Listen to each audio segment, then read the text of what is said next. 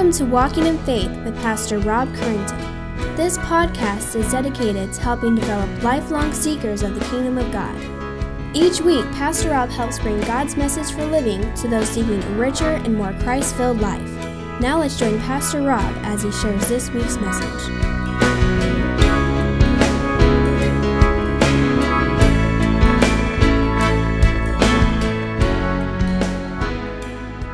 Go to prayer this morning as a group. Would you just bow your head and silently pray as I lift up in prayer? Dear Heavenly Father, uh, we thank you for this opportunity to bring our requests before you. We rejoice that you hear our prayers. However, there are many times we do not know how to pray. We feel our words are inadequate, our thoughts distracted, and our faith in doubt. We find comfort in Jesus' words to his disciples when he instructed them when you pray, go into your room and shut the door and pray to your Father who is in secret. And your Father who sees in secret will reward you. And when you pray, do not heap up empty phrases as the Gentiles do, for they think that they will be heard for their many words. Do not be like them. For your Father knows what you need before you ask Him. Pray then like this. Our Father in heaven, hallowed be your name. Your kingdom come, your will be done, on earth as is in heaven. Give us also our daily bread, and forgive us our debts as we have also forgiven our debtors. And lead us not into temptation, but deliver us from evil. We humbly ask for the Holy Spirit to come and to strengthen our faith this morning, that we may become prayer warriors, effective in prayer and using our gifts as you have given them to us. We join together to pray this in the name of your precious Son, who advocates in our behalf. And all of God's people said, Amen. Take your Bibles, please. Turn to James chapter 5. And oh, we are so close with the end of James. It's been a great letter. James chapter 5, titled this The Power of Prayer tell you a story about George Mueller. George Mueller, as some of you may know, and if you have not read his biography, please read it. George Mueller was a man who lived in England, who gave his life to the Lord in his early to mid 20s, I believe, and wound up building many, many, many orphanages there in Britain and was a great, great preacher and a great prayer warrior. And we're going to be using him this morning because when you think of prayer, you're going to think George Mueller. Uh, they go hand in hand. Charles Inglis, the well known, this is not, by the way, this is not the guy from Little House on the Prairie, so. But the well known evangelist relates the following remarkable incident. Listen to this story. This is a true story. When I first came to America 31 years ago, this is the, the Charles Inglis, the, uh, the well known evangelist. He said, I crossed the Atlantic with the captain of a steamer who was one of the world's most devoted men I ever knew. And when we were off the banks of Newfoundland, he said to me, Mr. Inglis, the last time I crossed here five weeks ago, one of the most extraordinary things happened that has completely revolutionized the whole of my Christian life. Up to that time, I was one of your ordinary Christians, but we had a man of God on board, a man named George Mueller of Bristol. I had been on that bridge for 22 hours and I never left it. I was startled by someone tapping me on the shoulder, and it was George Mueller. Captain, he said, I have come to tell you that I must be in Quebec on Saturday afternoon. Well, this was Wednesday, and it was impossible, I said. Very well, George Mueller replied. If your ship can't take me, God will find some other means of locomotion to take me. I have never broken an engagement in 57 years. I replied, I would be willing to help you, but how can I? I am helpless. Well, let us go down to the chart room and pray, George Mueller said. And I looked at this man and I thought to myself, what lunatic asylum could the man have come from? I have never heard of such a thing. Mr. Mueller, I said, do you not know how dense this fog is? No, he replied, my eye is not on the density of the fog, but on the living God who controls every circumstance of my life. And he went down on his knees and he prayed one of the most simple prayers. And I thought to myself, that would suit a children's class where children were not more than eight or nine years of age. The burden of his prayer was something like this O Lord, if it is consistent with your will, please remove this fog in five minutes. You know the engagement you made for me in Quebec for Saturday, and I believe that that is your will. When he had finished, I was going to pray, but he put his hand, now listen to this. I was going to pray, but he put his hand on my shoulder and told me not to pray. First, he said, You do not believe God will do it. And second, I believe he has done it. And there is no need whatever for you to pray about it. I looked at him, and George Mueller said this Captain, I have known my Lord for 57 years, and there has never been a single day that I have failed to gain an audience with the king. Get up, Captain, and open the door, and you will find the fog is gone. I got up, and the fog was gone.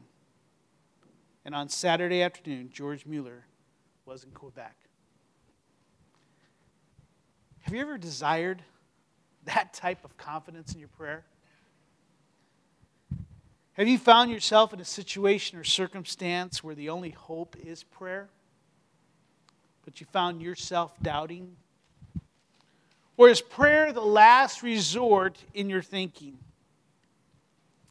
In today's passage, James writes to his readers of the power of prayer, especially those who are undergoing suffering and many types of oppression. Let's read that passage in James chapter 5, 13 through 18. James continues to write to the Jewish believers when he says, Is anyone among you suffering? Let him pray. Is anyone cheerful? Let him sing praise. Is any among you sick? Well, let him call for the elders of the church and let them pray over him, anointing him with oil in the name of the Lord. The prayer of the faith will save the one who is sick and the Lord will raise him up. And if he has committed sins, he will be forgiven. Therefore, confess your sins to one another and pray for one another that you may be healed.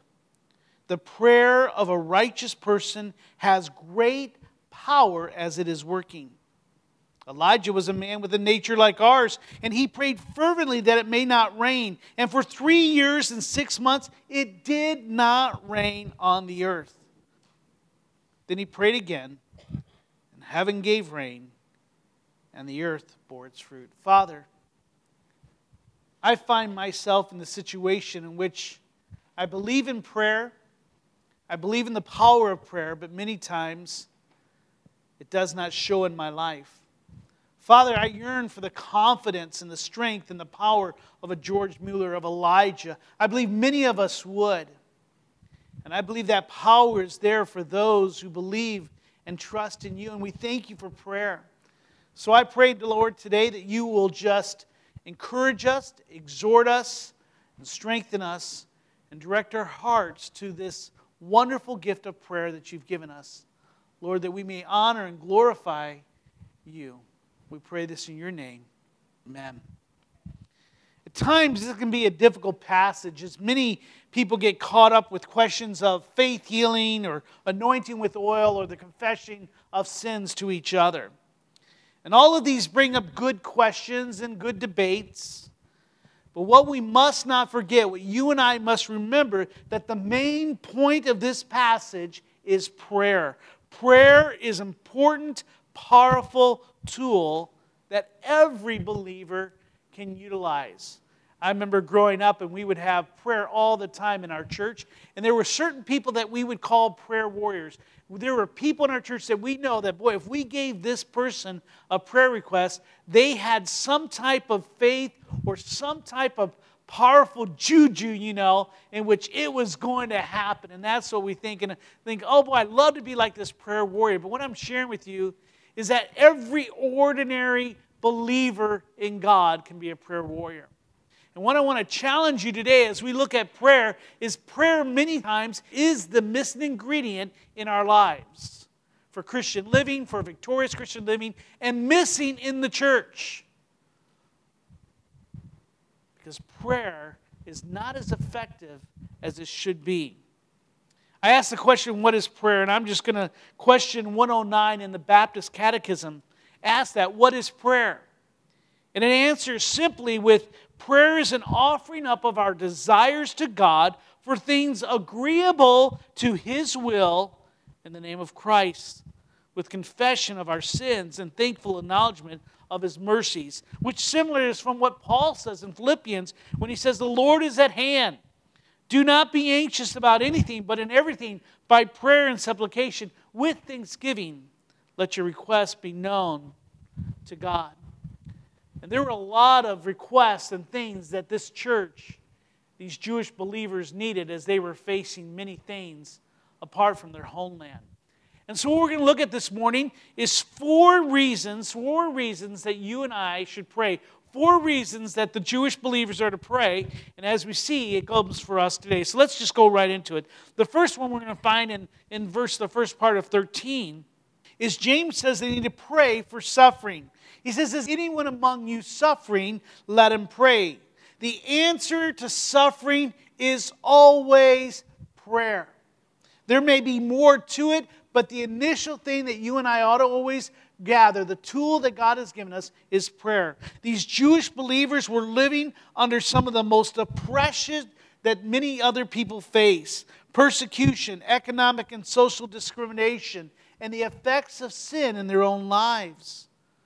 James, knowing what they were going through, wrote in James chapter 1, verse 2. Remember what he writes?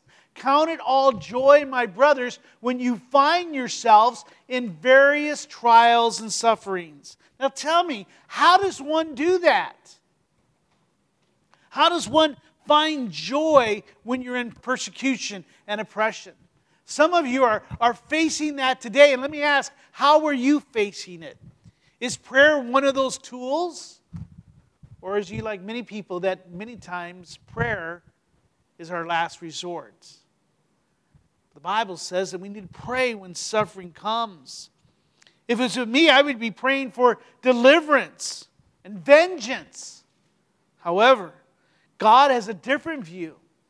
When He says praying for suffering, when He says praying for these types of things, they were to pray for endurance, not, not uh, uh, necessarily removal. And you find that many times, Lord, just take this away from me. I remember counseling one person one time, and we, we prayed for a long time that, that God would just take this thing out of their life, this struggle, this thing that was creating problems in their lives, and it was preventing them from enjoying and being involved in many, many things. And eventually we come with no answer. How frustrating. And we come to doubt God many times in those things, but then Scripture gives us the encouragement is that many times God does not remove things, God calls for us to endure things. James had written in chapter 1, verse 3 through 4. He says, For you know that the testing of your faith produces steadfastness. And let steadfastness have its full effect, that you may be perfect, complete, lacking in nothing. And so, in here, when we're suffering, we're to pray. Now, there, I don't think there's anything wrong with praying that God would just remove it, as it says, lead me not in temptation, deliver me from the evil one. But really, many times our prayer needs to be, Lord, if you remove it of your will, but if not, Lord, help me endure this suffering. What are you going through this morning? What type of suffering are you going through? Maybe it's emotional. Maybe it's something in your marriage. Maybe it's fiscal, financial. God says He'll give you the strength to endure through it. He writes in chapter 5, verse 11 in James, we considered those blessed who remain steadfast. So, how do you and I endure, be patient, and remain steadfast until the coming of Christ? When our life seems to be overbearing, when life is just crushing us, pray.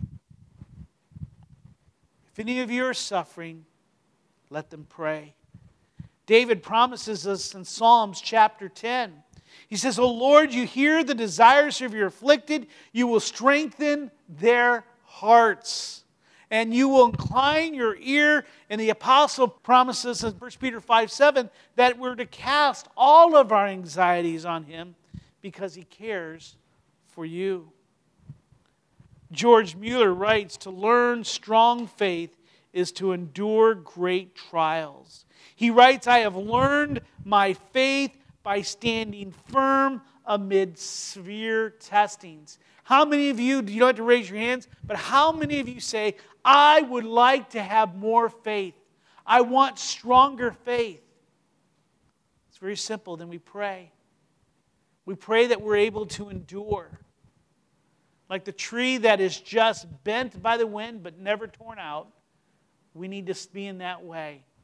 God gives us the strength to endure these things. Let me tell you if, you, if, you're, if you're struggling today, if there's suffering in your life, then your only answer is to pray for endurance, to pray for the strength to be steadfast. Then he goes on the second side of the second part of that verse. It says, not only do we pray when we're suffering, but we're also to be a prayer of rejoicing. He says, Is anyone cheerful? Let him what? Let him sing praise. The Greek word translated cheerful here means to have a peace of mind. Even in tribulation, even during persecution, even during all the mist of oppression, you and I can have peace. We see that later in Paul's writing where he says that we can have a peace of God that surpasses all understanding. Our response should always be to sing songs of praise to God. And even in our songs of praise, their prayer, it's communication with God, it's speaking to Him of His worth. Philippians 4 4 commands us, rejoice in the Lord always. Does anyone know the rest of it? And again, I say rejoice. Wonderful little song about that. Rejoice in the Lord always. And again, I say rejoice. So there are times in the midst of suffering, you may be suffering and your spirit may be down, then pray. But then there's also times when life may be good, well, then praise God. And then the song says, The Lord giveth, the Lord taketh away, but what? Blessed be the name of the Lord. God calls us to pray in all manners of life, in every season of life. And then he says in verses 14 and 50, the third, third reason we're to pray is we're to pray for, we're to prayer for sickness. It's the prayer for sickness. Look at verse 14. He says, Is any among, anyone among you sick? Let him call for the elders of the church let him pray over him, anointing him with oil in the name of the Lord. And the prayer of faith will save the one who is sick, and the Lord will raise him up. And if he has committed sins, he will be forgiven. What a wonderful promise is found in these passages. Sick here means to be weak in all types of circumstances. It could be physically weak, it could be spiritually weak, mentally or emotional weak. It means to be weak. This is the, the usual interpretation is that of physical sickness, but it also can mean spiritual weakness that you're struggling with. And I tend to take that a little bit more in, in just in the, in the realm of it. You see, there's power in having others pray with and for you. So if you're struggling with some type of sickness, some type of weakness, what he's calling for is prayer. Now, the first one, the first two really was praying for yourself. But in here, we see a weakness, a sickness that is so overwhelming that praying for yourself seems not as powerful. That's why I kind of think sometimes it's more spiritual because he's not saying pray for yourself. This is a weakness in which you say, you know what? I need to call in the dream team. I need to call in the super friends, so to speak. I need to call in the elders. And then here he says, let them call the elders for the church and let them pray over. He needs more help, more faith in what he has in himself. I want to jump in talking about the anointing with oil. Everyone gets all these types of things. So, what is this anointment with oil? And in many churches and many denominations, and many have interpreted many different ways. But typically in the first century, anointing with oil was a medical remedy. They would take it and they would rub it over the body, and many times it was one of those things that they would think that would, you know, get the pores and everything like that. So it can mean as you're praying is to anoint him and rub the oil in as you're praying, giving credence. Well, if it's a sickness, a physical sickness, that may be helpful. To others, they mean it to more of a spiritual symbol of something of recognizing that the Holy Spirit must come and do a work. Dr. Douglas Moo, a professor, writes that anointing with oil is like a physical action that's symbolizing consecration. And that's where many of you may see in movies, or if you're Catholic persuasion, or those where you'll, you'll have like the little anointing oil, and some will take it and they'll make the sign of the cross on the forehead or something of that. And so he says that there was some type of first century significance to coming and anointing with oil. There's no magical powers or anything special within that oil. You can anoint with oil or you may not anoint with oil. What it's really speaking of is coming and recognizing that there's a spiritual component to there. There's a consecration to it as we come and we pray for a brother or sister in Christ that finding themselves to be weak and needing others to come and pray for them. In verse 15, we see the impetus is, is on faith.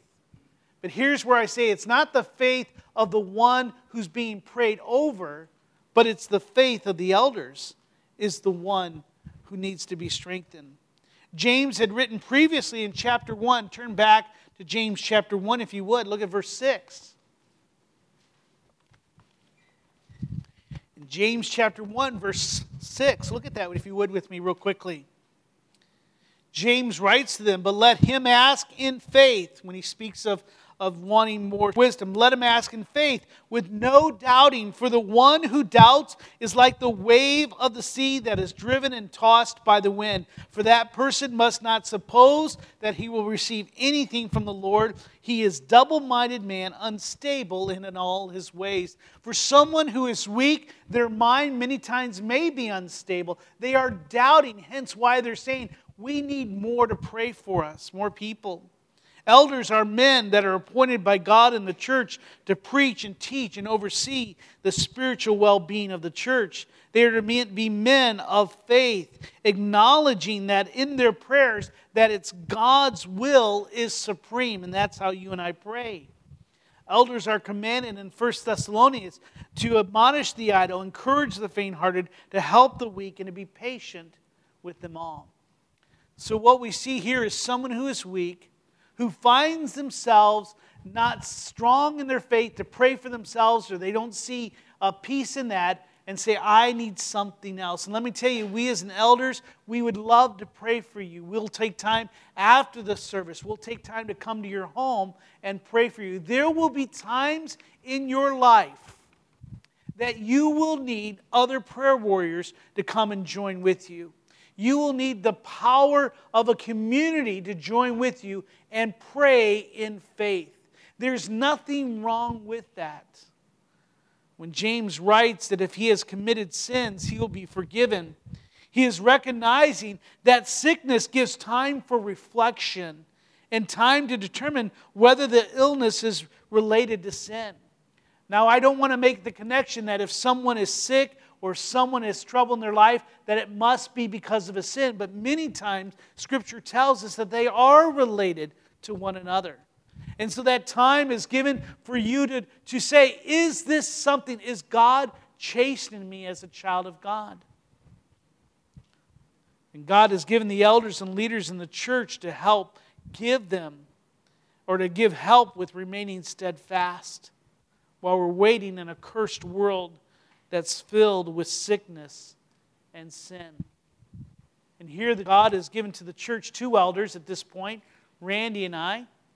He's also preparing other men, and we're praying that more of you men, that God will call and appoint as elders. But you need to pray for us, elders. You need to involve us in your life.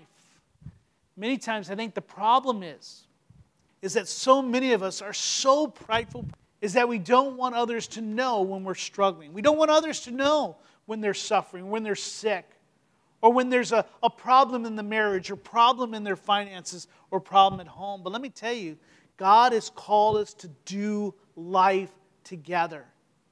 And there are going to be times when your faith will not be strong. God has given you the elders to help you come in and to strengthen you in praying over you. And then the fourth one is the prayer for times of peace. Prayer for times in peace. And that's in verse 16, uh, the second part of verse 16. He says, Therefore, confess your sins to one another and pray for one another that you may be healed. And as you can see, we first see that we're praying for ourselves in suffering. And then we see, well, there are going to be times when then we need elders to come in and we need more help. But then, as we see here, now the whole church is involved. And they're praying for times of peace.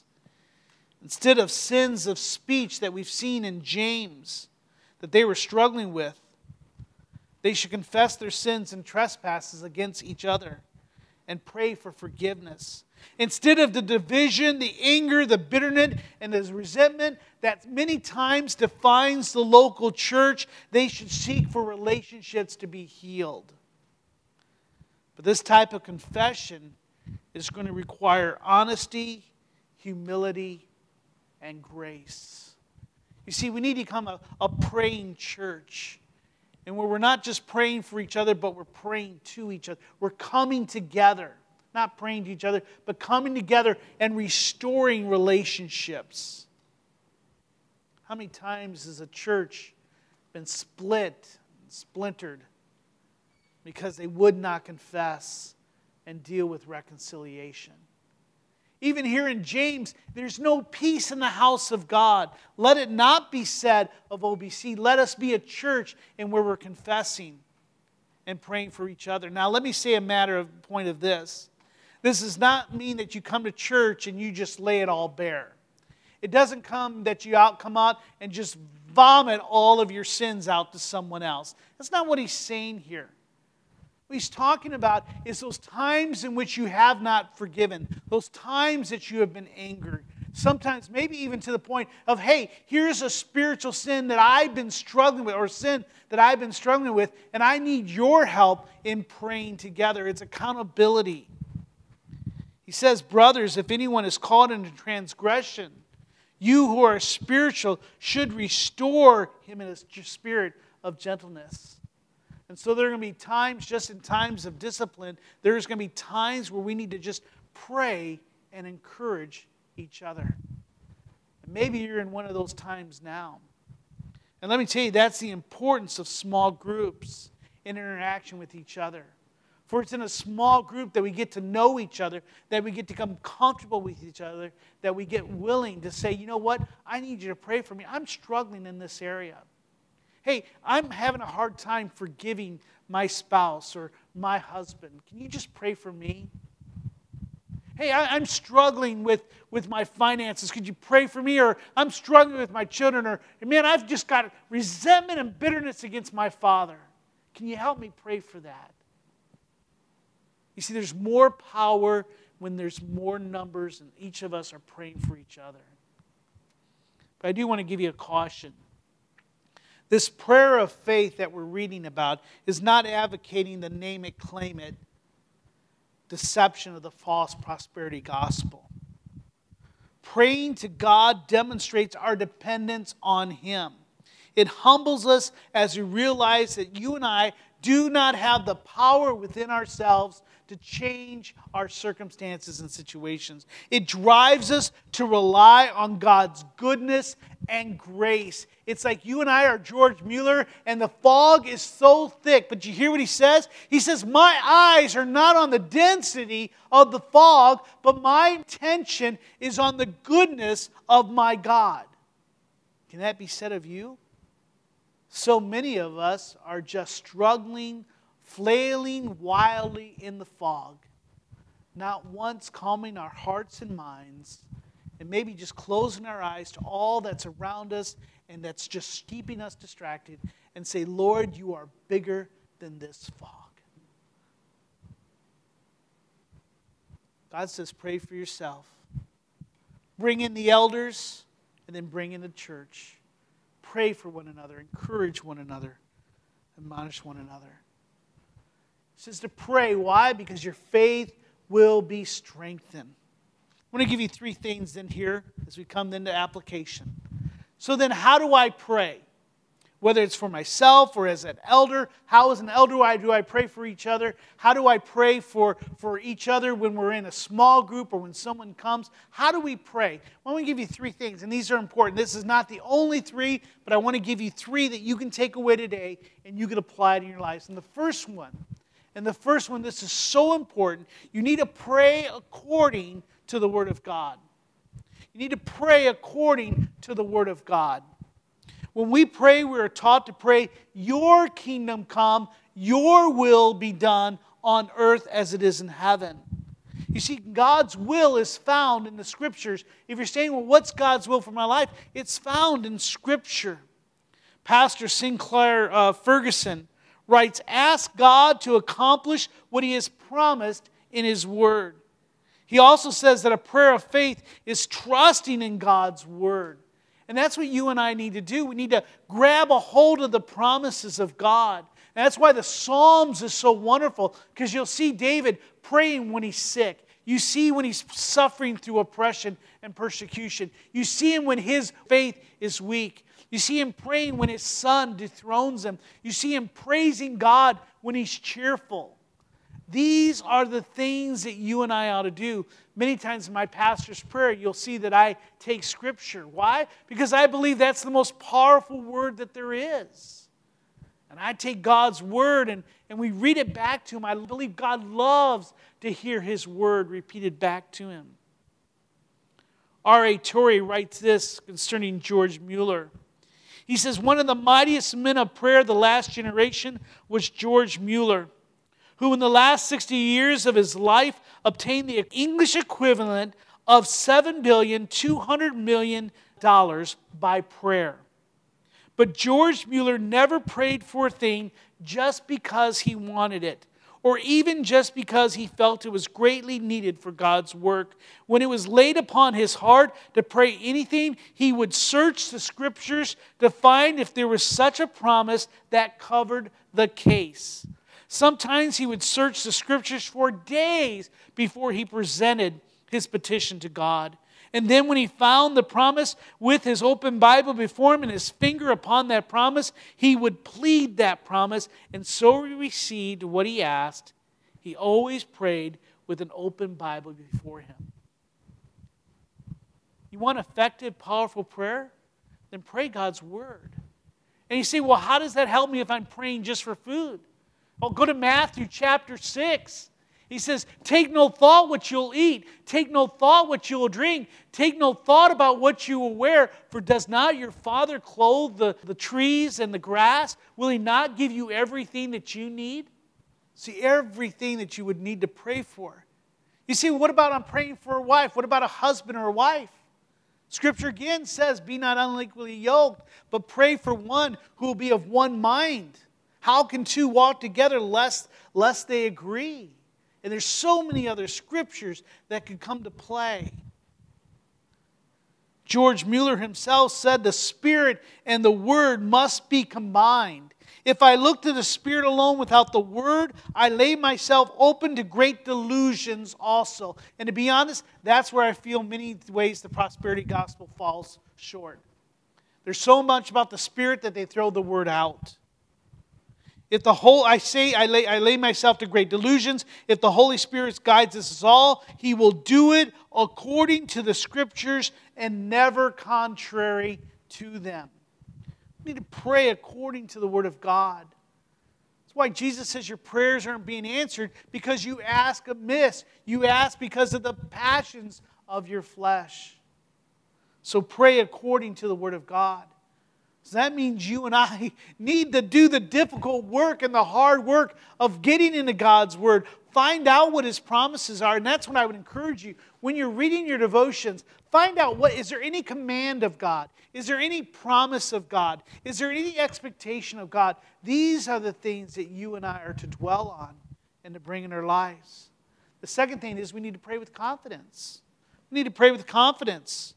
1 John chapter 5 says, This is confidence that we have towards him, that if we ask anything according to his will, he hears us.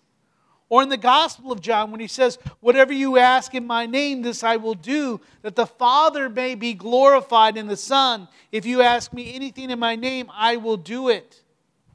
Again, let me bring you to George Mueller. One night, Samuel Chadwick in his book called The Path of Prayer, relates an occasion when Dr. A.T. Pierson was a guest of George Mueller at his orphanage. And he writes One night, when all the household had retired, Mueller had asked Pierson to join him in prayer. And he says, Why should we pray? He says, Well, there's absolutely nothing in the house for next morning's breakfast. The cupboards are bare. I do not know what we're going to feed the children tomorrow. He says, My friend tried to remonstrate with him and to remind him that all the stores were closed. Why should we pray? We, we can't get the money now. And even if we had the money, the stores are closed. We can't even go out and beg. Mueller knew all that, he writes. But he prayed as he always prayed, and he never told anyone of his needs but God. They prayed, at least Mueller did, and Pierson tried to. They went to bed and slept afterwards, and breakfast for 2,000 children were there when they woke in abundance at the usual breakfast hour. To pray to go to bed, to wake up, to find enough breakfast for 2,000 children. Neither Mueller nor Pierson ever knew how that answer to prayer ever came to be.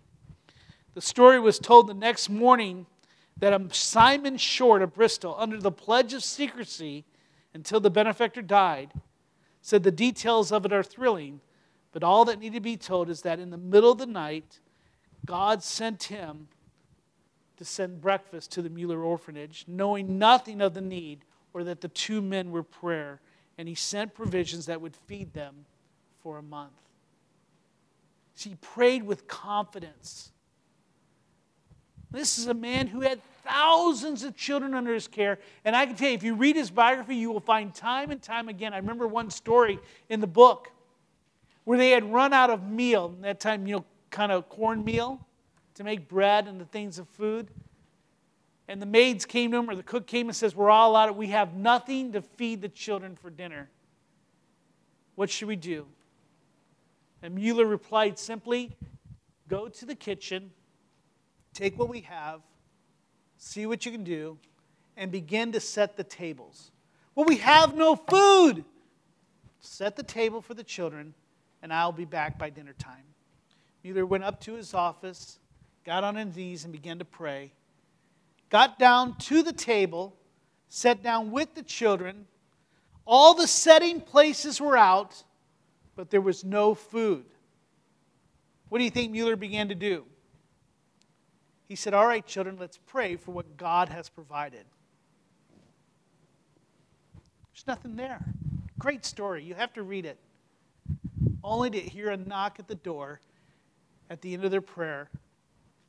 Open it to find no one there, but several bags of food. Enough to feed the children at that time. Many times the reason we're not effective in our praying because you and I are not praying with confidence. It's like your children coming to you and saying, I know you're going to say no, but can I? You ever heard that from your children? What are you going to say? You're going to say what? No. But you and I need to come before our Heavenly Father with confidence with a trust that He's going to answer it. Then, thirdly, we need to pray with persistence. Pray with persistence. We've already read the parable of the persistent woman in Luke chapter 18. And as we hear that, the judge only gave in because the woman continued to bother him. Persistence, persistence, persistence. You and I know that when our children persistently bother us, we eventually what? Give in. Well, God is not necessarily the unrighteous king or judge, but he says, But will not God give justice to elect who cry to him day and night? And see, you and I pray once, twice, three times. If we don't get our answer, then we're ready to skedaddle. God says you need to continually come to him. George Mueller writes Be assured, if you walk with him and look to him and expect help from him, he will never fail you. The problem is is many of us never really truly expect anything from God. All we're doing is we're saying some words and so we can do our duty and then we try then to solve the problem ourselves. Let me ask, do you expect God to truly work? Do you pray expecting Him to answer? And when He doesn't, do you not come up and say, Listen, Father, I'm praying your word. This is not of my passions, but I believe this is true. Can you not help me? Bible says, pray without ceasing. Give thanks in all circumstances. Why? For this is the will of God in Christ Jesus for you. So we need to pray according to Scripture. We need to pray with confidence, and we need to pray persistently. Why? Because that's the faith that remains steadfast. But I want to go back to verse 16 for I skipped a part on purpose. Because sometimes you and I still struggle in our prayer lives. We are not finding the power that we feel should be there. We find ourselves frustrated. We find ourselves doubting. We feel ourselves weakened by the world.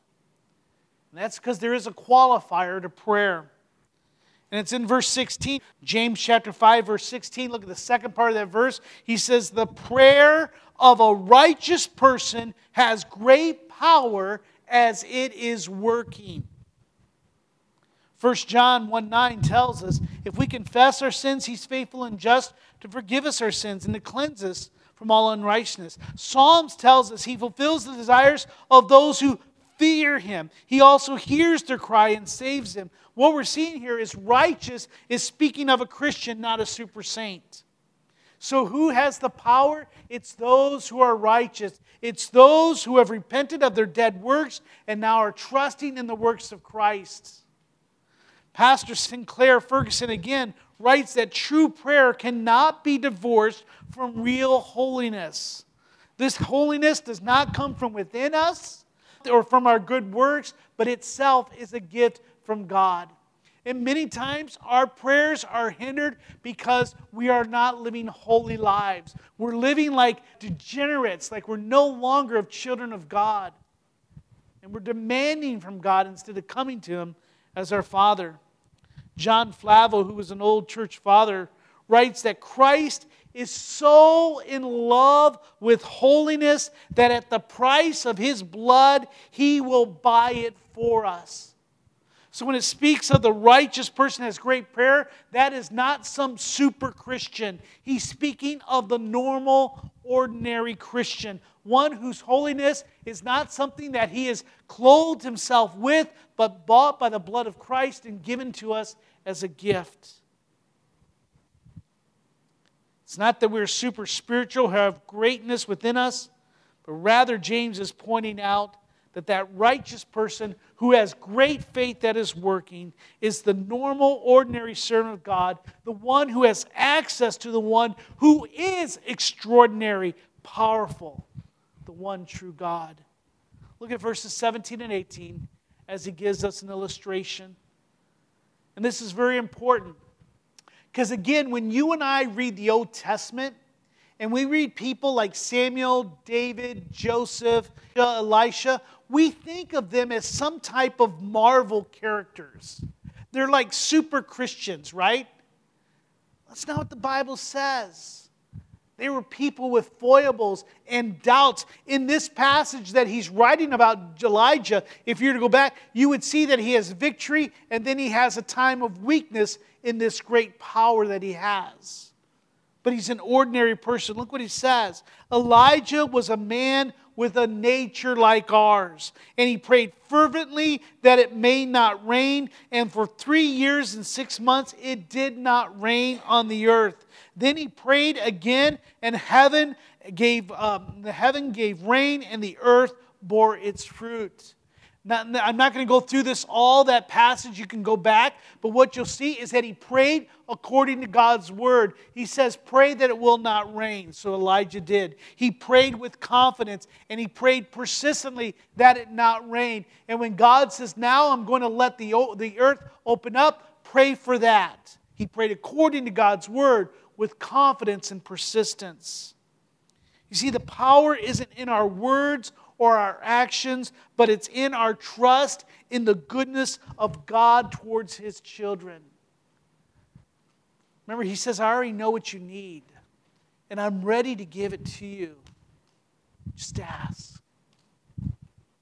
Pray when you're in suffering.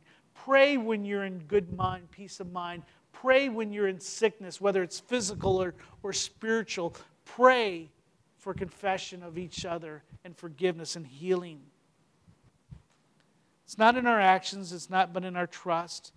George Mueller, once again, let me say this last line from him.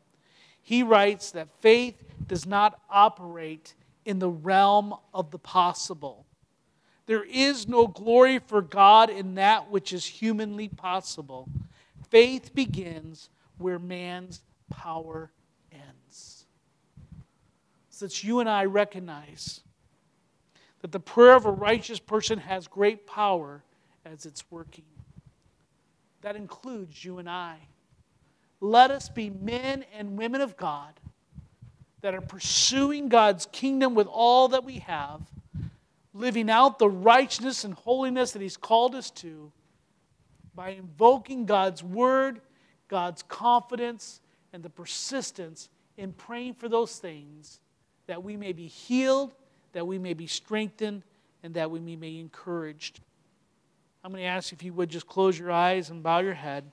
And I'd like for you just to take a moment of reflection, of confession, and of commitment, and to respond what God may be calling you to do this morning in lieu of God's word of the power of prayer.